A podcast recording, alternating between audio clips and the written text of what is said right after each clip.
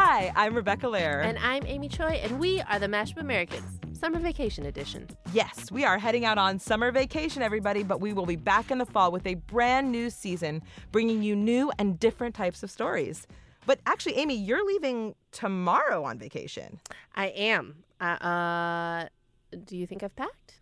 No. Mm-mm, I haven't. I'm pretty stressed out about it. But so I am taking my family camping in the Tetons. Um, I'm feeling really like impressed with myself that I'm doing it.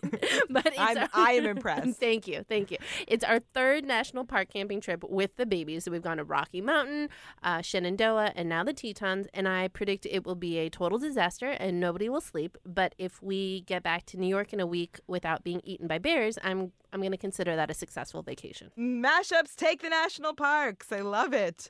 Uh, which reminds me of our great conversation earlier this year with Rhea Suh, head of the NRDC. I grew up in Boulder, Colorado, and my parents and my sisters and I would often spend a lot of time in the outdoors. And so having barbecues or having picnics or doing hikes and you know getting out the barbecue pan and making galbi on the banks of the rivers that were floating by. I mean, that was as natural to me as you know strapping on a pair of skis. So and that sounds the, so beautiful. That's the only. I just want to be clear. That's the only kind of camping I'm willing to do. So, will you be eating kalbi and kimbap as camping snacks like she does?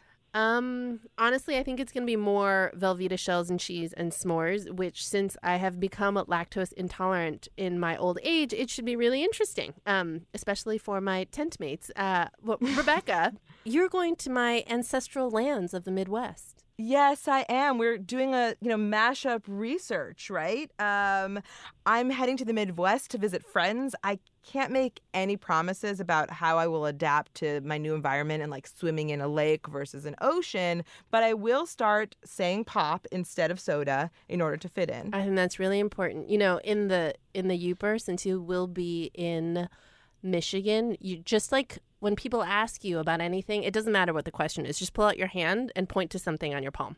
Yeah, I'll be like, I'm about there. That's exactly right. All right, so this is a working vacation, and we are so excited because we have a very exciting announcement we have added to our team. Yes, we have brought on Lizzie Jacobs, radio producer extraordinaire, as our senior producer. You may know her from StoryCorps and PBS, you know, the huge. The huge. And now she's ours. Totally baller. We are basically jumping up and down and squealing all the time. Yeah.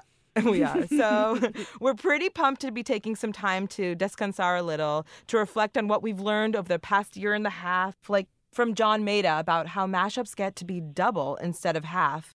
In Japan, uh, if you're half Japanese and half non-Japanese, you were called hafu, mm-hmm. half. It's, there's a word hapa, means half. And there was a movement by mothers to not call them half, but daburu, double, because they have twice the culture. Mm. So I love it that mashup doesn't mean mashup. It means a multitude, uh, 100x effectiveness. That's where I hope it it feels. And being inspired by Lena Waithe about the critical role of art as resistance. Being an artist in um, turbulent times is nothing new. You know, right. James mm-hmm. Baldwin, you know, mm-hmm. would laugh at you know the, the the idea of us trying to be artists in this day and age. You you you do what you always do, yeah. and you make art. That in itself is a revolutionary act. Mm-hmm. Totally. And how um, Hasan Minhaj's Starbucks name is Sean. I remember in school sometimes people would be like, "Oh, cool, Sean," and so like they would just get it so wrong. And so as almost like an inside joke, me and my friends growing up would be like, "Hey, Sean," like it's like so it's so like laughably funny to us. So when I go to Starbucks, I go just Sean. Sean. Yeah. so good. So good. And he's just like so casual about it. He's like, Sean, obviously. Yeah. and of course, the best advice we got this season from Krista Tippett about how the wisest people are always smiling. If you think about the wisest people you've known and the most spiritual people you've known, they probably have a smile on their face. I absolutely think that a sense of humor is a measure of spiritual depth. Hell yeah. Yeah. So, with a smile, uh, we're working hard to bring you a fresh new season this fall. We have so much exciting stuff planned. And we want to hear from you about what you would like to hear on our show next. Um, like, which of your mashup heroes should we try and have on as guests? What topics should we cover? We've already got some great stuff cooking on money and mental health, but What else? Let us know at yo at mashupamericans.com. And while we wait, I will be drinking watermelon juice and listening to Despacito. Uh, Rebecca, she has homework to do.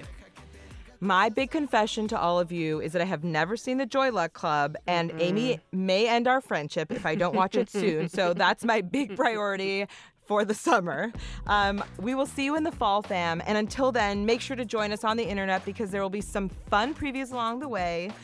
Find us at mashupamericans.com and facebook.com slash mashupamericans. Our show is produced by American Public Media and Southern California Public Radio, KPCC. We're also supported in part by an award from the National Endowment for the Arts on the web at arts.gov. Happy summer! Bye.